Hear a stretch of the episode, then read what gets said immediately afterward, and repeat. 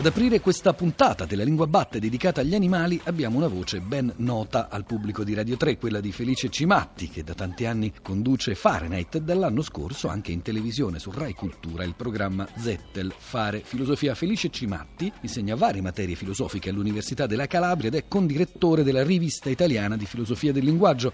Dal 2000 a oggi Cimatti ha scritto diversi libri in tema, con la puntata odierna della Lingua Batte, La scimmia che si parla, linguaggio, autocoscienza e libertà nell'animale umano, 2000, Bollati Boninghieri, La mente silenziosa, come pensano gli animali non umani, Editori Riuniti 2000, Mente e linguaggio negli animali 2002, Carocci e da ultimo Filosofia dell'animalità, la terza 2013. Un'ossessione proprio. Eh? di cui adesso Cimatti ci parlerà. Insieme a lui abbiamo ospite al telefono anche Giordano Meacci, scrittore e sceneggiatore. È anche sua la sceneggiatura dell'ultimo film di Claudio Caligari, Non essere cattivo, di cui è uscito qualche mese fa il romanzo Il cinghiale che uccise Liberty Valance, pubblicato dalle edizioni Minimum Fax. Buongiorno Meacci. Buongiorno a voi. Cominciamo da qui, allora. Meacci, come le è venuto in mente di scrivere un romanzo che ha per protagonista un cinghiale? Sono anni che cerco di raccontare un piccolo borgo inventato tra la Toscana e l'Umbria che si chiama Corsignano, che è l'antico nome di Pienza, ma è stato dato appunto a questo luogo inventato. Non ci sono riuscito mai per anni, non riuscivo mai a trovare né la voce giusta né il tono giusto per quelle migliaia di pagine che andavo scrivendo finché non è arrivata la figura di questo cinghiale che si è preso la scena. Si è preso la scena perché a un certo punto della scrittura il cinghiale da sé ha cominciato a capire la lingua degli esseri umani. Quindi io sono grato in realtà a questa figura goffa, ingombrante e impresentabile del cinghiale Upper. Fermiamoci un attimo cinghiale... qua, Meaci, è una figura ingombrante senz'altro, se non altro per stazza, quella di Upper. Certo. Quello che colpisce nel libro di Meacci, Cimatti, è che spesso noi leggiamo di questo Upperbor un soliloquio interiore. E appunto, però, come pensano tra sé e sé quelli che lei chiama gli animali non umani? È complicata questa sua domanda, perché io come faccio a parlare fra me e me? In parole nella parola che mi hanno insegnato da bambino, che è la parola della lingua italiana. E qual è la parola del cinghiale? Ora, il cinghiale avrà sicuramente una sua forma di espressione, un animale molto intelligente, sappiamo, cinghiali, maiali, mammiferi in generale sono intelligenti, che fa? Grugnisce fra sé e sé, e poi il grugnito ha questo grado di articolatezza che hanno le parole di una lingua. Questo non vuol dire che naturalmente il cinghiale sia un essere senza pensiero, ammesso ci sia qualcosa di male nell'essere senza pensiero. Direi però che appunto è un espediente letterario molto bello, molto antico, no? pensate all'asino d'oro pensate a Kafka, quante volte abbiamo trovato animali che parlano. Però forse questo cinghiale, questa ennesima incarnazione di un animale che parla, è appunto un'incarnazione di un umano che immagina come potrebbe essere un animale così diverso da lui che parla. In un certo senso potremmo dire che questo cinghiale non è un cinghiale, è un umano che ha le fattezze di un cinghiale. Nel suo ultimo libro Cimatti lei dice l'antropogenesi è il processo che porta un vivente a dire io, ciò che significa uscire da sé, dal flusso del proprio vivere e vedersi dall'esterno. Quindi appunto un cinghiale che pensa tra sé diventa automaticamente un cinghiale materiale umano? Sì, un po' a questa. Non è poi così remota questa faccenda. Ci sono stati degli studi mm, più o meno selvaggi, più o meno pazzi negli anni 60 e 70 con alcuni animali non umani, mm, numerosi mammiferi, delfini, scimpanzé, oranghi, gorilla, a cui è stato insegnato una specie di una forma molto semplificata di eh, linguaggi umani, in particolare le lingue dei segni che usano le persone sorde. E che cosa si è scoperto? Due cose molto interessanti. Uno, non lo imparano fino in fondo, anzi lo imparano molto poco, nonostante tutti gli sforzi. Due, però, e questa è la cosa più interessante, comunque il loro comportamento cambia moltissimo cambia proprio rispetto al loro modo di stare al mondo. Creiamo dei mostri, nel senso proprio etimologico, mostro uno che non sta né qui né lì, ibridi. Ad esempio un, viene riportato un caso molto interessante su cui si è molto discusso nella letteratura scientifica. C'era questo gorilla, Mike, che mh, viveva in una roulotte e la sua addestratrice era naturalmente molto competente nella lingua dei segni e, ed era sorda. Allora è girata lei e sta preparando la zuppa per Mike, un gorilla, immagina un animale così grosso. Questo gorilla vede di spalle la sua addestratrice che prepara la zuppa, prende l'impermeabile di questa donna e lo fa a pezzi. Il gorilla ha una forza straordinaria, è un gorilla. Lei si gira per qualunque motivo, vede il, il suo impermeabile fatto a pezzi e gli chiede chi è stato? E Mike, grandissimo, risponde è stata Coco, che era sua madre.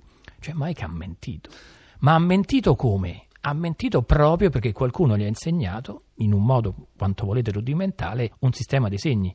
Non ci sono animali che mentono, tutto più gli animali fingono, ma la menzogna è una cosa più specifica, ha a che fare proprio con le parole. In questo senso, in quel momento, Mike non è più un gorilla, è umano. Apperbor mente mai Giordano Meacci?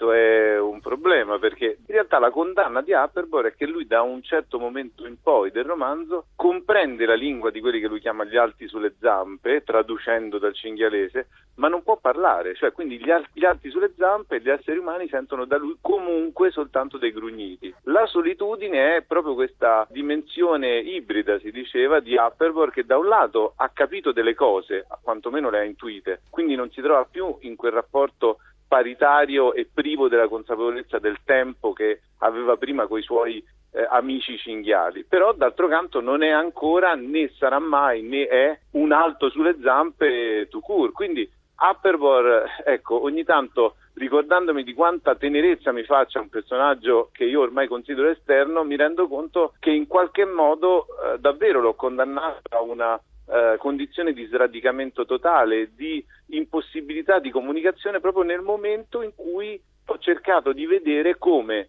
dalla lingua base del cinghialese un cinghiale cominciava a capire una serie di cose, anche perché quando comincia a capire e a intuire una serie di cose, comunque le cose fondamentali per gli esseri umani, l'amore, ma anche la musica, lui non è in grado di raccontarle né a se stesso con precisione né a, agli altri cinghiali né ancora a maggior ragione agli uomini che se sentono quei grugniti lì si spaventano.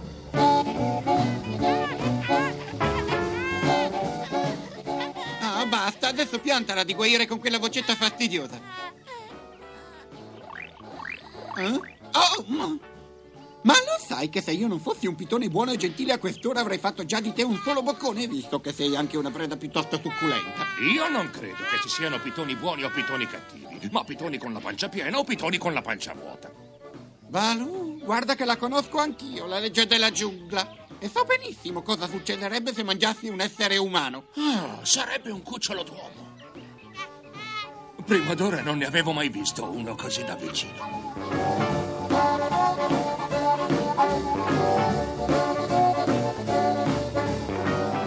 Grazie al linguaggio umano, Meacci, Apperbor il cinghiale riesce anche a prendere coscienza di suoi sentimenti, di suoi stati d'animo, oltre ad avere un punto di vista, chiamiamolo puro, su tutto quello che succede agli alti sulle zampe.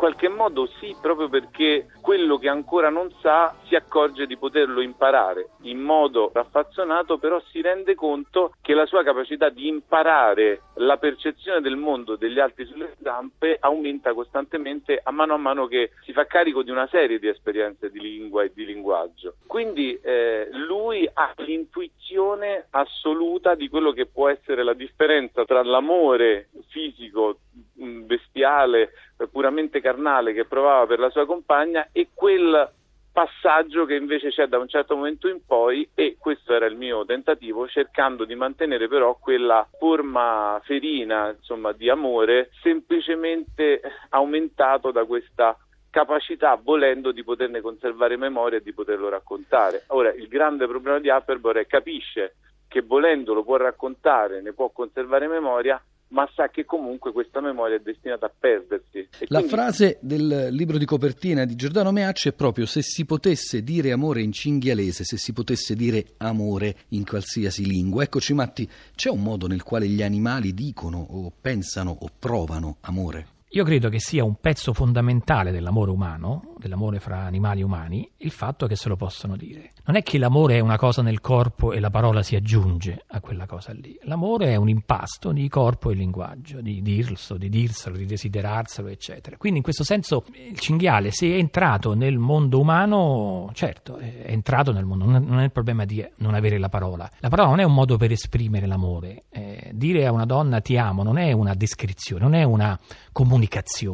Dire a qualcuno ti amo è un gesto d'amore, cioè un'interezza. Quindi se il cinghiale è entrato nel mondo umano, eh, quello lo può fare. Alla fine del romanzo di Giordano Meacci c'è un interessante per noi della lingua batte prontuario cinghialese con appunti di grammatica e fonomorfosintassi cinghialese, una prima bozza attribuita a due pseudonimi, Ludovico Sanesi e Maria Luisa Vertecchi. Ora, Meacci, quello che colpisce è che lei si è posto il problema di un funzionamento piuttosto coerente del cinghialese era fondamentale per motivi narrativi proprio sostanziali, perché eh, quando mi sono trovato a dover raccontare le parti in cui il cinghiale Upperbot si trova in difficoltà perché comincia a capire che c'è una serie di parole che possono essere usate e che queste parole fanno parte non della sua lingua, ma del linguaggio degli umani, io mi sono detto se non costruisco prima una grammatica di partenza, un linguaggio di partenza in cui certe cose non possono essere dette semplicemente perché non esistono nella percezione di un cinghiale, io non potrò mai fare un'operazione narrativa in cui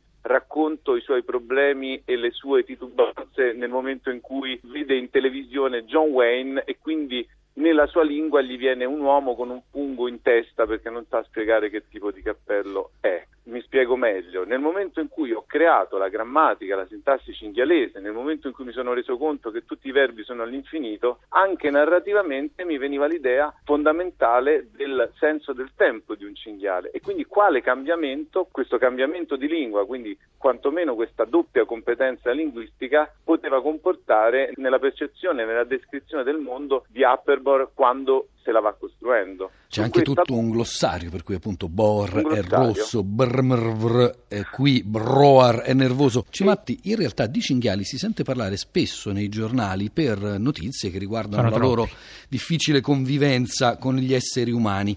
Penso a una notizia particolare di qualche giorno fa in cui si parlava di un semaforo per animali selvatici in strade provinciali ai confini col bosco. I semafori per gli animali, diceva il titolo, nessun colore ma urla e spara fare. Allora è solo attraverso l'udito che possiamo comunicare con gli animali ed è solo spaventandoli, Cimatti. Eh certo, gli animali ci, ci rompono le scatole, o noi o loro, è molto brutale l'immagine.